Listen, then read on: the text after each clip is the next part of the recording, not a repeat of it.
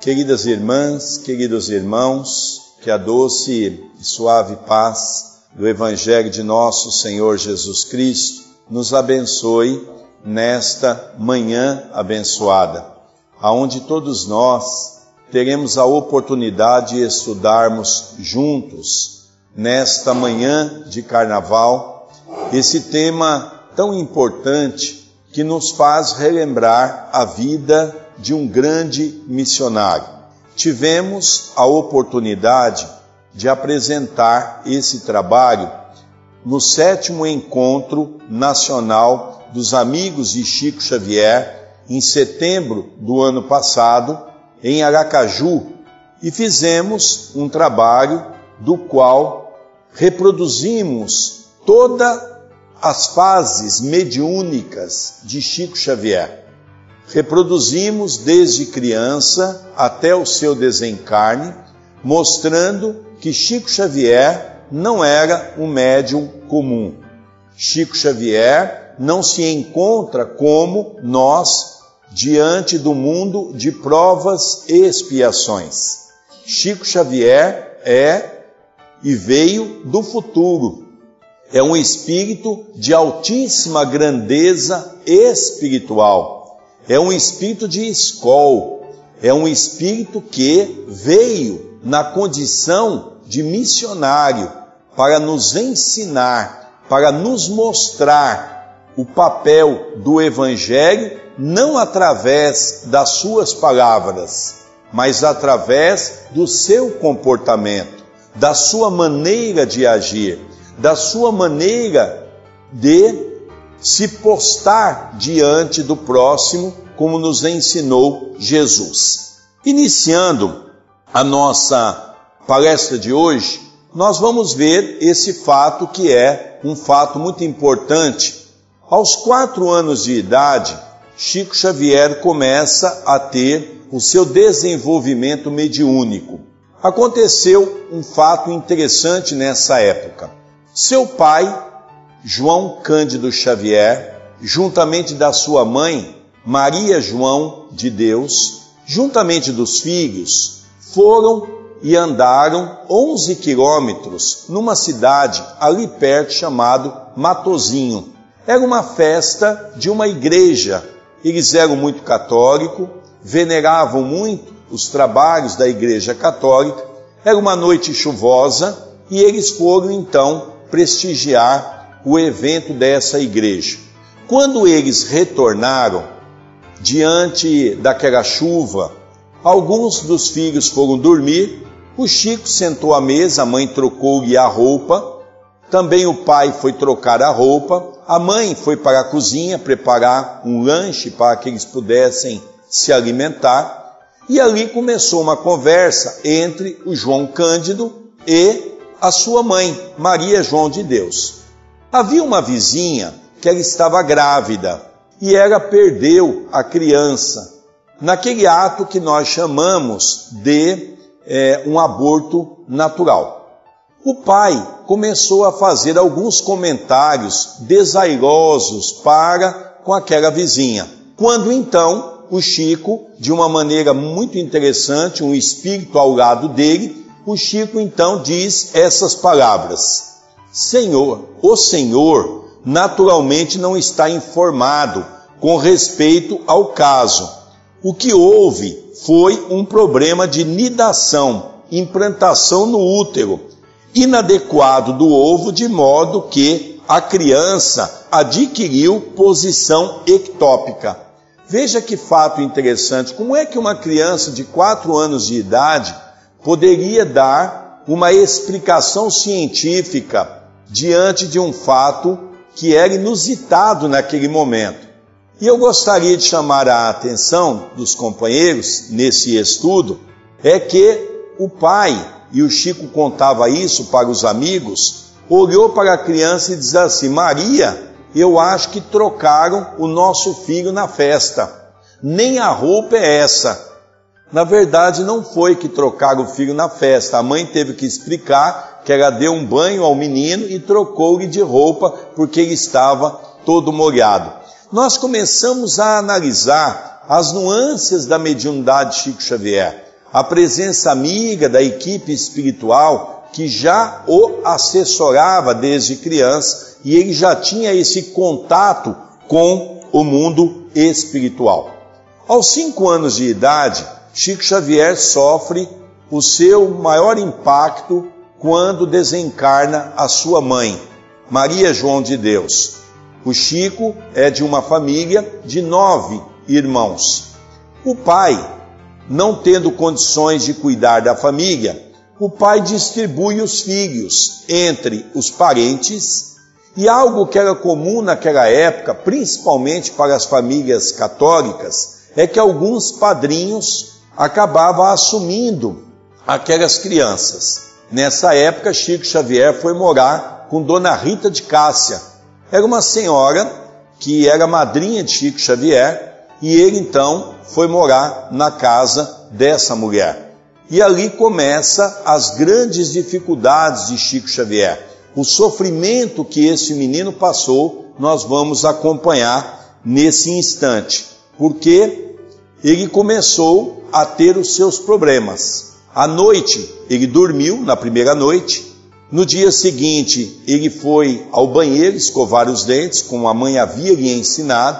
E havia nessa casa, que dormia no quarto dele, uma outra criança chamada Moacir. Era um jovem um pouco mais velho do que ele, mas era um jovem muito arteiro, era um jovem que fazia muita bagunça.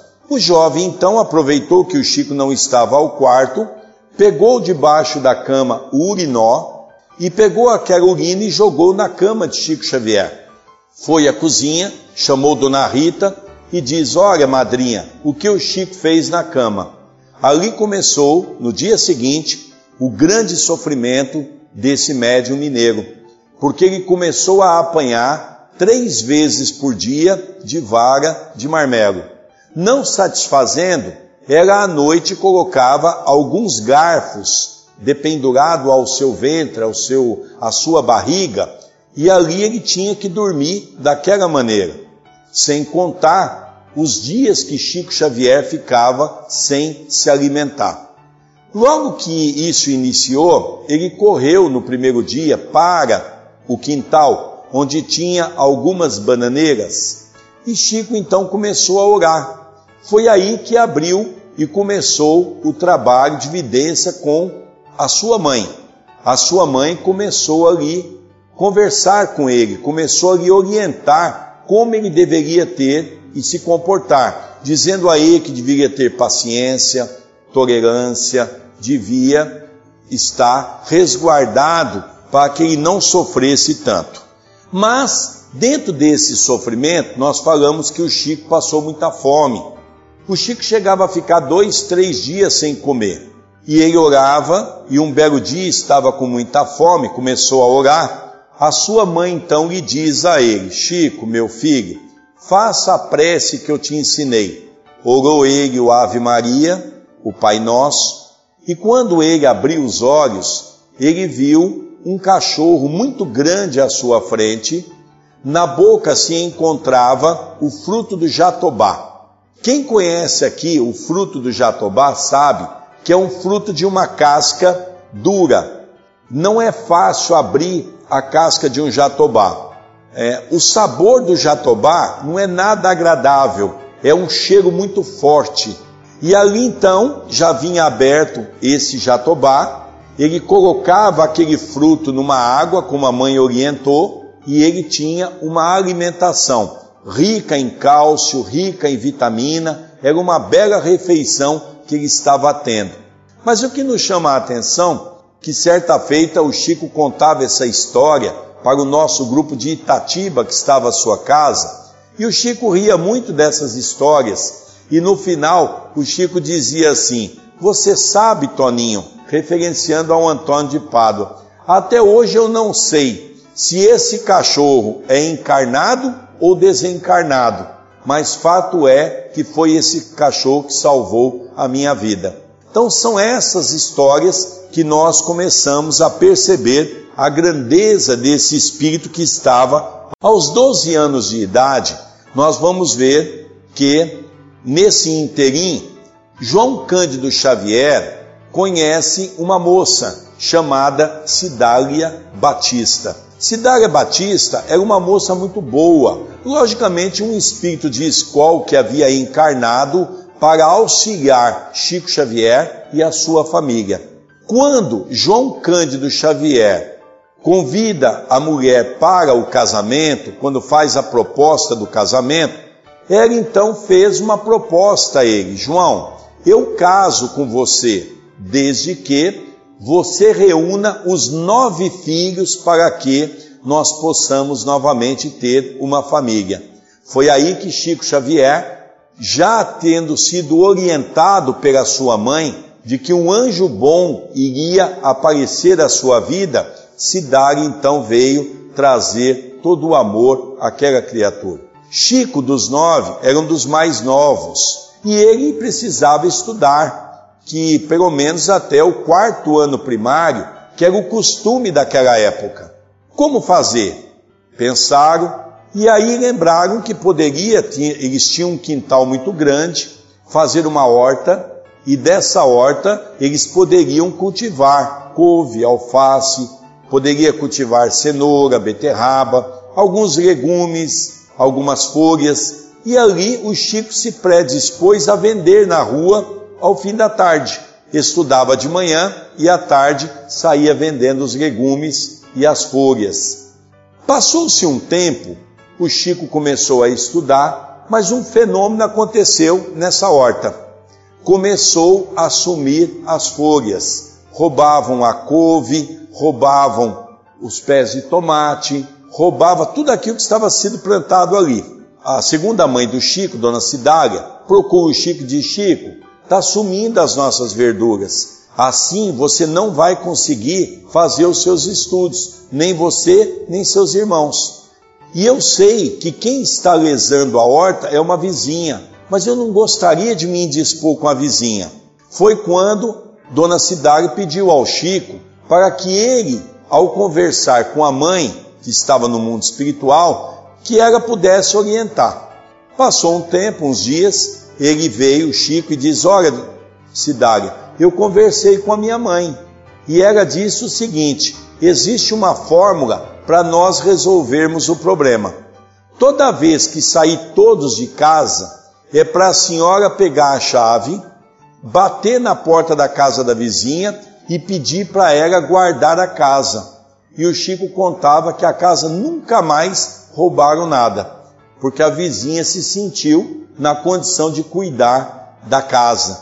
Né? São essas histórias que nós vamos entendendo as dificuldades que Chico passou. Mas aos 12 anos, nessa idade, Chico estudava no grupo escolar São José. Em 1922, estava se comemorando o primeiro centenário da independência do Brasil. Minas Gerais lança, então, um título de honra ao mérito aquele aluno do quarto ano que fizesse a melhor redação. E é essa redação que chamou a atenção aos 12 anos, aonde Chico começa a ser destacado entre as pessoas. Antigamente, as carteiras escolares, acredito que muitos aqui vão se lembrar, eram aquelas carteiras para duas pessoas se assentarem, não é? Chico sentava ao lado do amigo que se chamava Alencar de Assis. Esse amigo, o Chico olhou para ele e diz assim, e diz a ele: Assis, você está vendo um espírito do meu lado? Imaginemos a cena, né? O amigo olhou e falou assim: Tô vendo nada, Chico. Você está com medo de fazer a redação. Não, tem um espírito aqui que diz que vai ditar a redação. Ele diz assim: Ah, Chico, você está com medo. O Chico aproveitou aquele momento e foi até a professora. Ela se chamava Rosária Laranjeiras. Professora Rosária, tem um espírito do meu lado. Ela olhava, não estou vendo nada, Chico. Ele diz que vai ditar a minha redação. Eu posso escrever? Olha o que é a sinceridade de um espírito, não é? Ela diz assim: Ah, Chico, vai, faz a, do seu jeito, depois nós vamos falar sobre isso.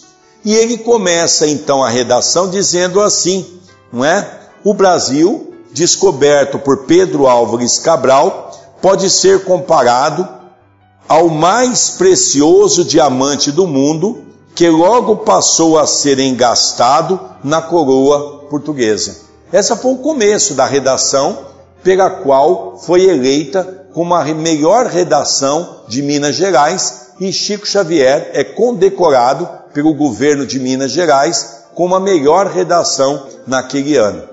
Logicamente, nós sabemos que os ciúmes, a inveja, sempre foi algo da criatura humana. Os amigos de Chico Xavier ficaram possesso com o assunto.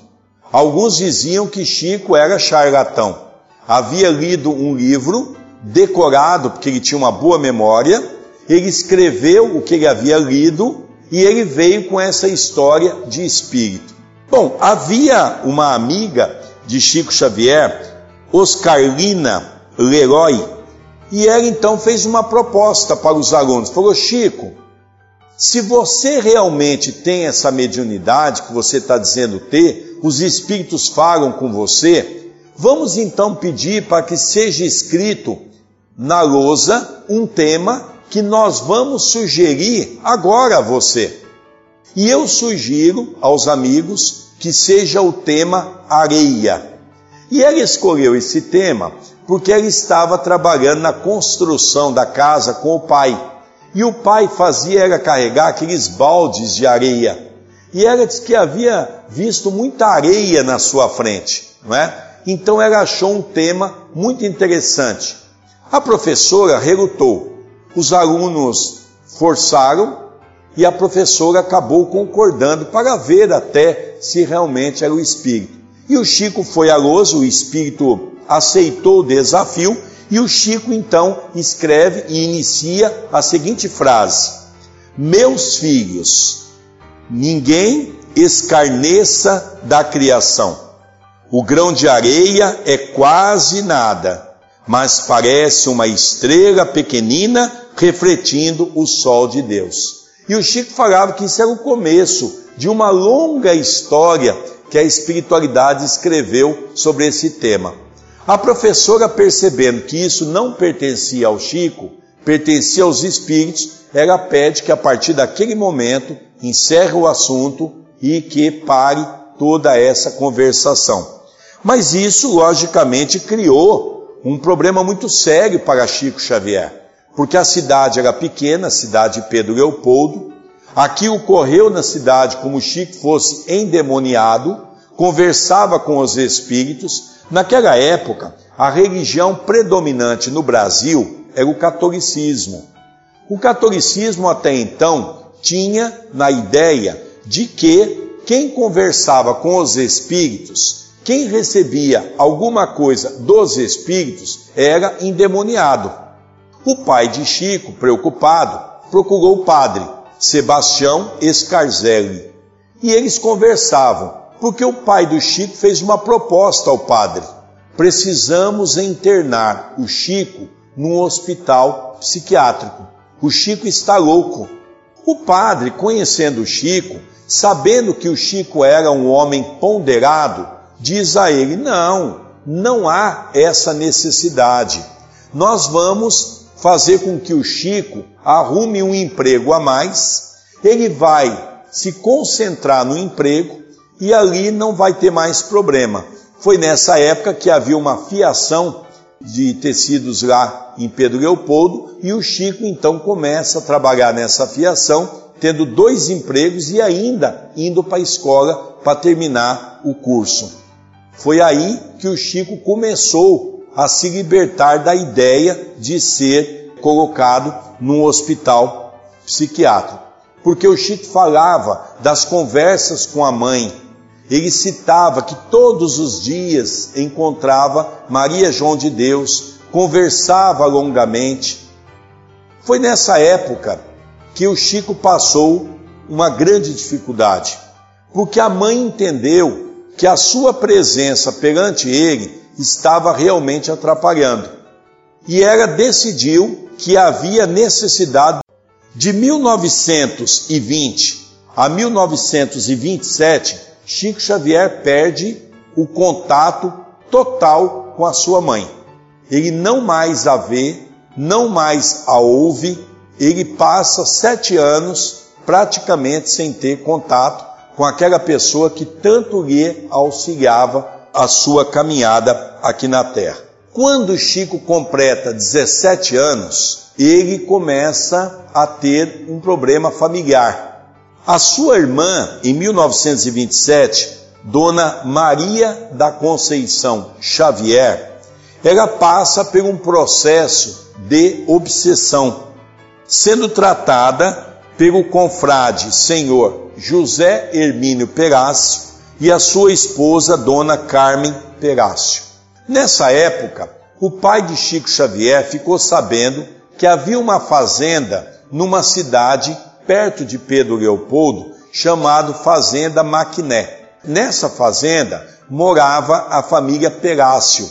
E a família Perácio era conhecida por tratar desses casos obsessivos que aconteciam naquela época. E o pai do Chico faz uma proposta para o Chico para que os dois pudessem levar a irmã nesse casal. Levaram na fazenda, o casal recebeu a irmã, percebeu que era um caso obsessivo e disse ao Chico e ao pai: Deixe ela comigo alguns dias na minha casa, nós vamos tratar dela espiritualmente.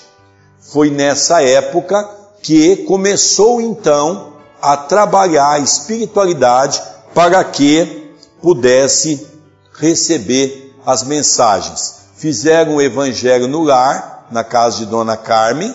O Chico começou a ter contato com o Espiritismo.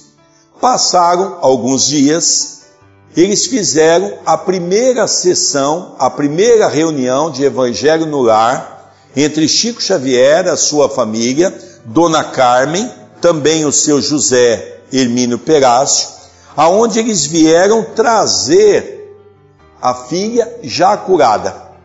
E eles entregaram ao Chico dois livros: o Evangelho segundo o Espiritismo e o livro dos Espíritos fizeram a reunião e no final a dona Carmen recebe uma psicografia da mãe de Chico Xavier. Ela retorna para dar continuidade ao filho, junto do filho. E ela traz uma mensagem lindíssima, aonde ela começa e faz uma mensagem para cada filho, uma mensagem específica. E quando ela vai se retratar ao Chico, ela diz assim: Chico, meu filho, eis que nos achamos mais juntos novamente.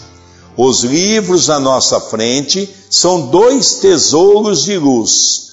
Estude-os e cumpra os seus deveres, e em breve a bondade divina nos permitirá mostrar a você os seus novos caminhos. Aqui se inicia a grande jornada mediúnica, consciente, que Chico Xavier estava por se iniciar nesse trabalho espírita cristão. No dia 21 de junho de 1927, é fundado o Centro Espírita Luiz Gonzaga, num salão emprestada por uma amiga, uma senhora, chamado Dona Josefa Barbosa Chaves. Ela empresta um cômodo que havia na sua casa, que ela não usava um quartinho, e cederam para que eles pudessem reunir-se e falar sobre o Espiritismo. Eu gostaria de chamar a atenção que no dia 21 de junho tem uma peculiaridade. Nessa época havia um viador chamado Gutenberg. Né, em 1927 ele conseguiu passar o oceano atravessado por um, um avião. Nesse avião estava escrito: Salve o Espírito de São Luís. Como ficou uma frase famosa, um dos participantes disse que o centro poderia se chamar São Luís e eles colocaram o nome de São Luís Gonzaga. Houve aqui, e o Chico conta depois, uma pequena confusão nos nomes. Porque eles achavam que estava São Luís Gonzaga, era São Luís, o rei da França. Mas São Luís Gonzaga, que eles homenagearam, era um jovem que havia desencarnado, filho de um conde em Portugal, muito jovem, mas um jovem que se destacou na área da caridade, reconhecido em Portugal como um santo por ter sido um jovem muito bom, muito caridoso, muito humano. E quando eles fazem a evocação, o espírito de São Luís Gonzaga, o jovem, se apresenta. E ao se apresentar a Chico Xavier, ele então diz: Olha, eu agradeço é, o convite de vocês para ser o benfeitor dessa casa, mas eu vou fazer um pedido. Eu só aceito em ser o responsável espiritual da casa se vocês se comprometerem a trabalhar um terço do tempo na área da caridade. Foi aí que começou então todo esse trabalho do Chico na área da caridade. E nós vamos ver que muitas pessoas não sabem dessa informação. O primeiro trabalho que o Chico se inicia no centro é o trabalho da distribuição de pães, que ele é pedido por Isabel de Aragão, mas o trabalho mais importante que ele realiza é o trabalho de receituário. No final do ano passado, eu tive a oportunidade de entrevistar e fazer a última entrevista com a nossa irmã doutora Marlene Nobre.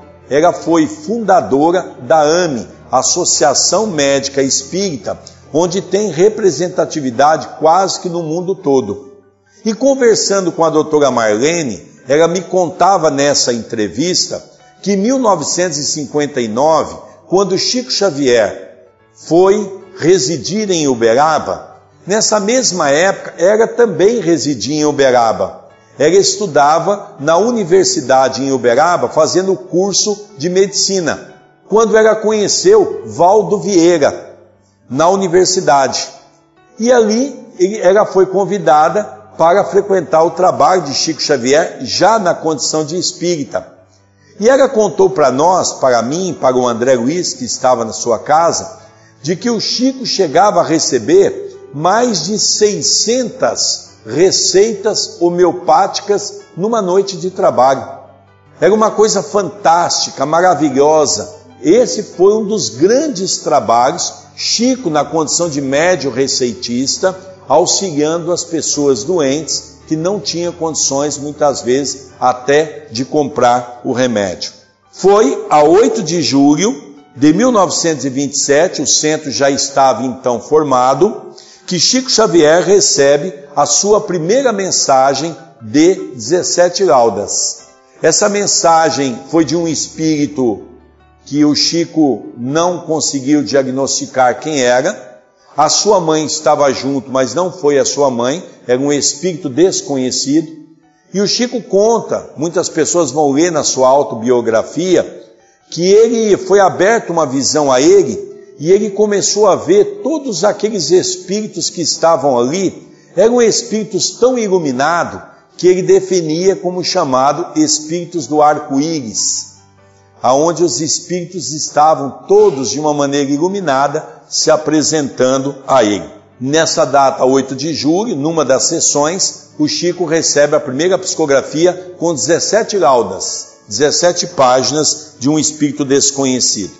Nós vamos ver que, se assim concordou, como nós já citamos, assim que o centro for afundado, São Luís Gonzaga concordou em ser o protetor do centro, desde que um terço das atividades fosse dedicada aos sofredores, não é? como nós contamos a história da Marlene Nobre, iniciando assim o trabalho. O ano de 1931 foi um ano iluminado para Chico Xavier. É um ano que, de 1927 a 1931, Chico fazia as experiências. Mas foi em 1931 que o Chico, já preparado mediunicamente, no final de 1930, ele começa a receber os grandes poetas brasileiros e portugueses. Foi aí que aparece uma figura inusitada na vida de Chico Xavier, Emmanuel. É interessante que muitas pessoas imaginam que a primeira psicografia do Chico, quem escreveu foi Emmanuel. Na verdade, não foi. Muitos imaginam que quando o Chico iniciou o seu trabalho mediúnico, Emmanuel estava junto. Não estavam. Sabe por quê?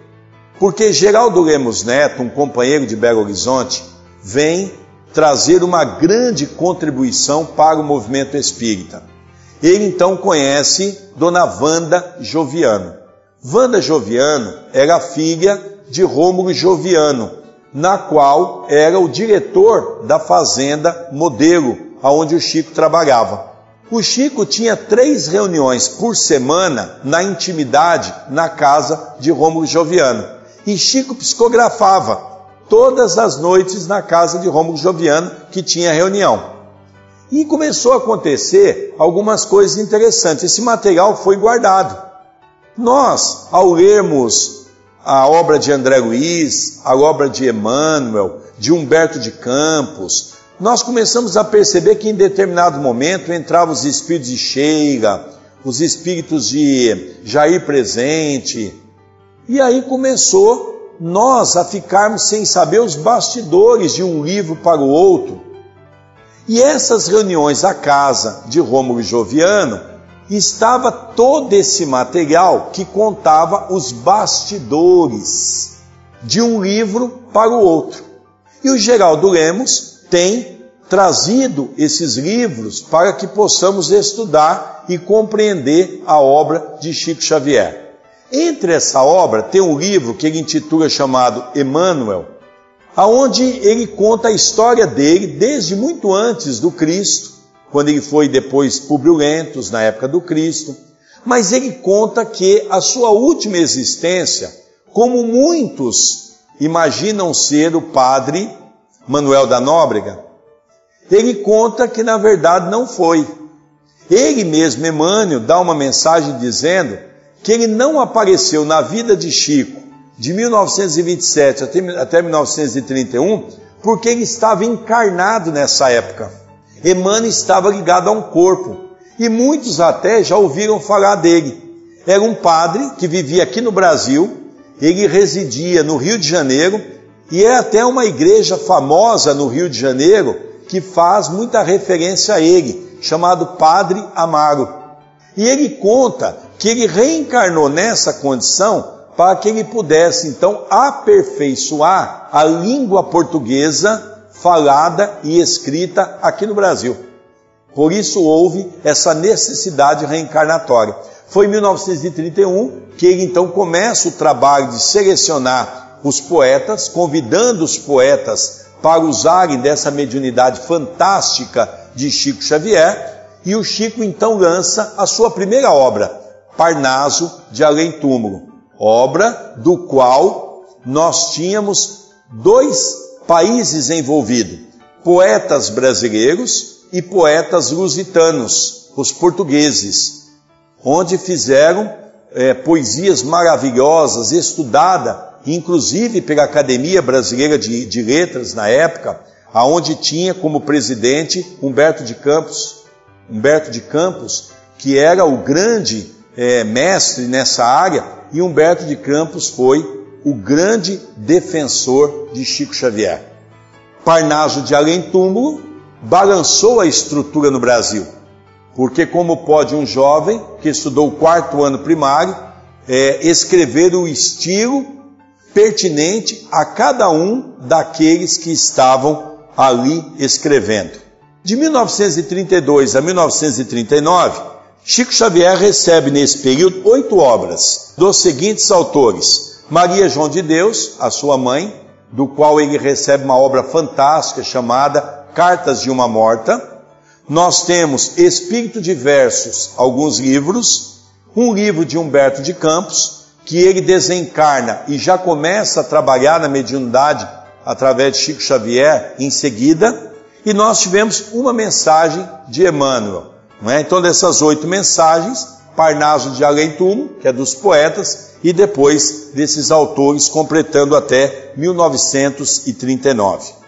De 1939 a 1953, o Chico recebeu essa obra fantástica. Porque eu vejo no movimento espírita, ouço as pessoas dizerem que tem uma preferência por esse ou por aquele livro. Mas é importante realçarmos que não é uma simples obra romanceada. Não é romances, é obra em forma de romance. Mas aqui, quando nós começamos a estudar de uma maneira profunda, nós vamos perceber 300 anos de cristianismo. 300 anos que nós vamos interligar as dificuldades de pessoas que foram entrelaçando a sua vida numa reencarnação a outra, até buscarem o processo evolutivo. Começando por há dois mil anos, a história de Publio Lentulus, quando ele conhece Jesus. Há uma cena interessante que ele era um senador, um homem orgulhoso, extremamente orgulhoso, egoísta, vaidoso. E ele conta que quando ele estava diante de Jesus, que ele foi pedir a cura para a sua filha, ele então está prostrado perto de Jesus. Ele está curvado perante Jesus. E ele depois fica chateado porque ele não aceita aquela ideia. Como pode aquele homem simples nazareno, ele, um doutor da lei, se curvar perante um homem tão simples? Mas foi o homem que efetivamente curou a sua filha, foi o homem que direcionou a sua esposa para o caminho do bem, e foi o homem que se modificou as suas ações naquela existência, desencarnando sim, com o coração ainda endurecido, mas já conhecendo Jesus. Publio Lentulus, 50 anos depois, retorna na condição do escravo Nestório. E aqui ele começa as dificuldades da vida dele. Já não é mais um senador romano, já é um homem da pobreza, já é um homem que passa dificuldade, mas já é um homem que tem Jesus no coração. Depois nós vamos ver Paulo e Estevão nessa mesma época, o grande Saulo de Tarso, aonde ele se desperta e torna-se o maior, poderíamos dizer, divulgador do cristianismo naquela época. Não teve nenhum dos discípulos que fizeram um trabalho de divulgação tão amplo quanto Paulo de Tarso. Depois nós temos aqui Renúncia, uma obra fantástica, aonde nós vamos estudar a história de Alcione, ou alguns dizem Alcione. É um espírito que já vivia numa esfera superior ao planeta Terra. E ela faz uma petição a Jesus, como governador do nosso planeta. Ela queria reencarnar aqui mais uma vez, porque ela havia deixado uma criatura que tinha um afeto muito grande. E aí ela recebe, através de uma conversa com o emissário de Jesus, dizendo a ela: Alcione, é perigoso você encarnar na terra. A terra ainda é um lugar de vibrações muito ruins. E ela mesmo assim pede para vir. E aí tem uma história muito bonita, e aí vocês vão ter que ler o livro, porque senão nós vamos aqui resumir e não vai dar oportunidade de vocês lerem, né? É uma história fantástica que Emmanuel resgata para nós. E Ave Cristo é o, poderíamos dizer, a epopeia de uma nova era, aonde a grande maioria desses personagens de há dois mil anos já se encontra renovados no trabalho do bem, já tendo Jesus como o condutor de suas vidas. De 1949 a 1964, Chico Xavier faz um resgate de uma obra fantástica evangélica. Ele resgata todos os versículos e capítulos da Bíblia Sagrada dos quatro evangelistas. Ele consegue pegar versículo a versículo de cada item de cada evangelista e ele traz nessas obras, não é? Que é caminho, verdade e vida, pão nosso, vinha de luz, fonte viva e palavras de vida eterna. Aqui é um compêndio de 180 mensagens, mais ou menos, 170 mensagens. Em cada livro, ele pega um versículo e trabalha aquele versículo à luz do Evangelho de nosso Senhor. É uma contribuição ímpar para a doutrina espírita, precisamos voltar. Hoje é verdade que nós temos muitos livros no campo literário dentro do Espiritismo, mas nós não podemos esquecer dessa obra de estudo que Francisco Cândido Xavier legou para todos nós. Em 1953, Chico Xavier encerra uma mediunidade que havia iniciado alguns anos antes de efeito físico, chamado aquelas é, efeito luminoso, não é? A pedido de Emmanuel, encerra-se o trabalho de materialização luminosa para dedicar-se ao trabalho de psicografia. Eu vou contar duas histórias para poder dar uma visão maior aos nossos irmãos de como funcionava esse trabalho de manifestação luminosa. O Chico deitava numa cama, essas reuniões em Pedro Leopoldo eram feitas na casa de seu irmão, José. O Chico deitava-se a uma cama e ele então entrava naquele processo de vibração e dali ele doava uma energia que Alexander Akizakov estuda dentro das energias que Kardec traz à sua época. O cientista russo Alexander Akizakov estuda a ectoplasmia, a doação de energia pela qual os espíritos podem fazer as materializações. E essa materialização luminosa era interessante.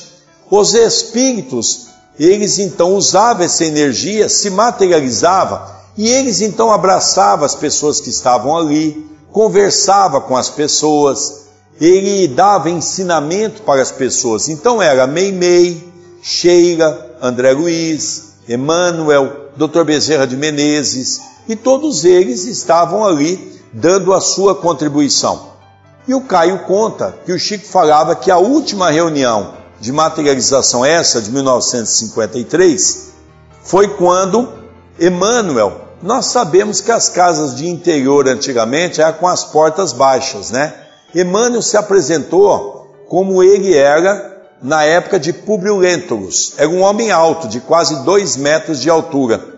E ele estava muito luminoso, vestido com uma roupa à sua época, com as estrelas importantes do céu ao seu peito estampado, com na sua mão uma tocha de luz. Tem algumas fotos representando essa aparição de Emmanuel. Foi a última aparição que as pessoas viram de Emmanuel. Mas o Caio conta que foi em 1981 que eles estavam no grupo espírita da prece, o Caio e o Prínio, irmão do Caio. E eles estavam ali pedindo uma ajuda para a dona Terezinha, que era a esposa do Prínio, porque ela e a mãe do Prínio, dona Alda, estava muito doente. E eles sabiam que o Chico fazia esse tipo de materialização. O Prínio levou dois lenços quando chegou no final do trabalho, eles iam saindo os três, o Primo falou: Chico, posso lhe pedir um favor? Chico falou: Pode, Primo. Ele tirou do bolso dois lenços, colocou um lenço em cada mão de Chico Xavier. Chico, então, com o lenço nas mãos, fechou os olhos. Daqui a pouco, Chico entrega a eles os dois lenços pingando perfume e éter. Um cheiro de rosas e um perfume de éter ao mesmo tempo. E o Chico diz a ele: Caio, eu não estou mais fazendo esse tipo de materialização. Eu fiz para ajudar Dona Terezinha e Dona Alda, porque elas estão muito doentes. Eu me lembro, e isso eu cheguei a pegar uma vez que nós vimos, quando nós começamos a frequentar a casa do Chico em 1986, era comum no grupo espírita da prece, havia uma salinha que as pessoas levavam água para fluidificar. Quando as pessoas iam pegar as águas, elas estavam embranquiçadas, parecia leite. As águas haviam sofrido uma transformação, uma transmutação energética, recebendo ali uma porção de remédios aonde as pessoas levavam e se curavam. Né? Foi uma época muito interessante a vida de Chico Xavier. Aqui é um estudo biográfico que vale a pena nós sabermos, porque eu ouço muita confusão sobre André Luiz. As pessoas dizem que André Luiz teve apenas 16 obras com Chico Xavier. 13 obras ligadas às coisas pertinentes ao mundo espiritual, iniciando com o nosso lar e encerrando com a vida continua, trazendo todo um aspecto de ensinamento em todas as áreas espirituais que nós precisaríamos conhecer, e três livros de mensagens, como Sinal Verde, Respostas da Vida, né? Mas na verdade não é bem isso. A obra de André Luiz, junto de Chico Xavier, é muito mais extensa. Vejamos, de 1944 a 2009, vou fazer aqui um entre parênteses dizendo que muitas pessoas vão dizer, Sérgio, mas 2009 o Chico já estava desencarnado. O que ocorre é que o Chico foi deixando muitas obras e elas foram sendo editadas depois. Por exemplo, quando o Chico desencarnou, tinha por perto de 410 obras. Hoje, nós já temos catalogada 486 obras de Chico Xavier. E com certeza, com alguns anos, nós vamos chegar a 500 obras. Porque tem muito material que Geraldo Lemos Neto tem, que outras pessoas têm, que são obras de Chico Xavier. Então ele tem 13 livros, André Luiz, falando sobre a área científica. Eu defini como área científica porque ele traz as experiências do mundo espiritual que até então nós não conhecíamos. Seis livros diversos dele, aonde ele traz o pensamento dele daquilo que ele conseguiu captar de bom do mundo espiritual. Ele tem sete livros em parceria com Emmanuel. São livros fantásticos de mensagem, onde nos convida a refletir sobre a vida. E ele tem um livro que eu tive a oportunidade de conversar sobre esse livro, e o André Luiz também, o nosso filho, tivemos várias vezes a casa de tia Egorina Cunha, com a Graziella, com a Soraya, falando sobre a obra Nosso Lar. Esse livro é o livro Cidades no Além, psicografado por Chico Xavier e pela nossa querida tia Egorina Cunha. Ela conta para nós eu tenho um, um dado interessante. Certa feita eu estava na casa dela e ela diz assim: Maria, o André estava junto comigo nesse dia. Maria, Maria, traz o livro Cidade no, no Além. Eu quero mostrar um negócio para o Sérgio. E ela trouxe o livro e ela mostrava: aqui é nosso lar. E ela contava as coisas. Nós estávamos na casa dela, tomando um café com ela. Num determinado momento ela diz: aqui é onde fica a, a governadora, a governadoria. Aí ela diz: Aqui, Sérgio, meu filho, olha, ela dizia bem assim: Olha, meu filho, presta atenção, tá vendo aqui? Aqui tem uma ruazinha, ó. Papai tem uma casa nessa ruazinha, né, André? Ela dizia assim: Papai tem uma casa nessa ruazinha. Porque esse livro é em parceria, porque ela trouxe todos aqueles desenhos de nosso lar que nós conhecemos. Foi na década de 70 que a obra de Chico Xavier explode, quando ele participa do Pinga Fogo, dos dois Pinga Fogo, aonde ele se torna uma criatura conhecidíssima e demonstrando uma cultura invejável nesses programas Pinga Fogo que foi feito pela antiga rede Tupi de televisão. Foi nessa época que Chico Xavier começa a intensificar o trabalho de psicografia. Alguns biógrafos dizem que Chico começou a trabalhar nessa época com a psicografia da mediunidade. Não é verdade. Geraldo Lemos Neto, ele tem alguns livros e ele mostra que desde o início, aos 17 anos de idade, Chico Xavier já recebia cartas para os familiares. Então, na década de 1970, ele intensifica essa fase que nós chamamos no movimento espírita de o correio do além. Wilker Batista, que dirigiu o trabalho de Chico Xavier, ele chega a dizer que o Chico, em estudo realizado por ele, Wilker Batista, recebeu mais de 10 mil cartas para os familiares. Né? Esse é um dado muito interessante que nós não podemos deixar. E a última mediunidade que nós gostaríamos de citar é a mediunidade psicometria. Nós vamos contar dois exemplos, um deles de Geraldo Lemos Neto e o outro de um guarda da Polícia Militar que acompanhava Chico Xavier na sua segurança. Geraldo Lemos Neto conta que certa feita, na casa de Chico Xavier, o Chico convidou ele para que no dia seguinte eles pudessem ler algumas cartas que ele havia recebido e queria responder. O Chico respondia todas as cartas. Quando Geraldinho entrou naquela sala, ele contou que havia mais de duas mil cartas. Ele falou: Meu Deus, como é que o Chico vai responder tudo isso? Chico, como é que você vai responder tudo isso, Chico? Ele falou: Olha, não sei, Geraldinho, mas eu respondo tudo. Mas que jeito que você faz, Chico? Chico falou: Olha, eu tenho uma mediunidade que eu não sei explicar como acontece. Mas eu pego uma carta, por exemplo, pegou uma carta, botou na mão e diz assim: Olha, é uma irmã, o marido estava muito doente, o marido desencarnou, se suicidou, os filhos estavam passando fome, a mulher estava pensando em suicídio e ela queria uma palavra de consolo que fazer da vida. Quando ele terminou de falar, o Chico diz ao Geraldinho: Geraldinho, abra a carta. O Geraldinho abriu a carta, leu a carta, ela estava exatamente descrito aquilo que o Chico havia dito naquele momento. E o Geraldinho pergunta: Chico, como aconteceu isso? Então Chico diz: Isso é uma mediunidade de psicometria. Eu gostaria de relembrar que a mediunidade de psicometria ela é a mesma coisa que o sonâmbulo. Ela entra naquele estudo da mediunidade anímica é uma mediunidade pertinente a Chico Xavier, pelo seu grau evolutivo, é do seu espírito. Esse guarda foi no banco com Chico.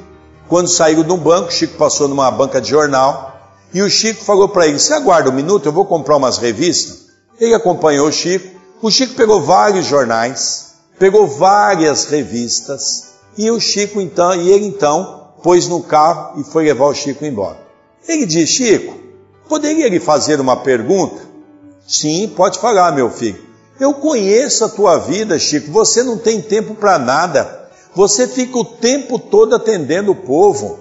Como é que você vai ler tudo isso? Chico fala, eu não sei como é que se processa. Eu só sei que eu ponho um jornal na mão e eu sei todas as matérias que estão escritas no jornal. E o Chico revelou isso e nós vamos estudar no livro dos médios, lá nós vamos encontrar dos 70 tipos de mediunidade, a mediunidade psicometria, uma mediunidade rara, apenas espíritos de grande condição, de grande escola evolutiva é que detém essa condição. E para nós encerrarmos, eu vou relembrar que Chico Xavier foi o último cristão na Terra que transformou o seu nome porque nós sabemos que na época de Jesus, do seu desencarne, os cristãos foram obrigados a mudar o seu nome para não sofrerem perseguições religiosas.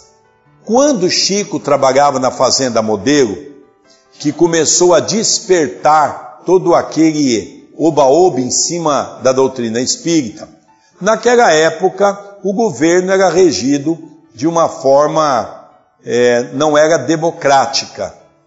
E havia uma participação muito grande da Igreja Católica. E a Igreja Católica, percebendo o grande crescimento do Espiritismo no Brasil por conta de Chico Xavier, ela manda uma carta ao presidente daquela época, que regia o governo no nosso país, pedindo para que a Fazenda Modelo, por ser uma fazenda do governo, mandasse embora o homem chamado Chico Xavier. Rômulo Joviano, doutor Rômulo Joviano, ficou pensando como fazer isso. O Chico é um bom funcionário, eu também sou espírita. Naquela época os cartórios não tinham tanto controle como nós temos hoje. O Rômulo foi com o Chico no cartório e ali então o Chico teve o seu documento alterado para Francisco de Paula Cândido. O Chico se aposentou com esse nome. Foi em 1965 que o doutor Jarbas Leone Varanda, de Uberaba, entra, penetra com uma ação judicial, pedindo ao juiz da segunda vara de Uberaba, doutor Alexandre, que ele pudesse rever para que o Chico tivesse o seu nome de nascimento reconhecido. Então aí o juiz deu a ele o nome para que pudesse usar Francisco Cândido Xavier. É uma história interessante de perseguição, mas que o fez tornar uma criatura boníssima. E assim nós queríamos encerrar dizendo que Chico, de todas as mediunidades, eu vou nomear a mais importante ao meu modo de ver. Chico Xavier, um homem chamado amor.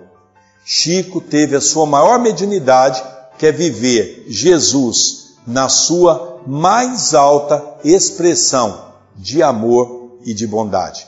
Muita paz no coração de todos.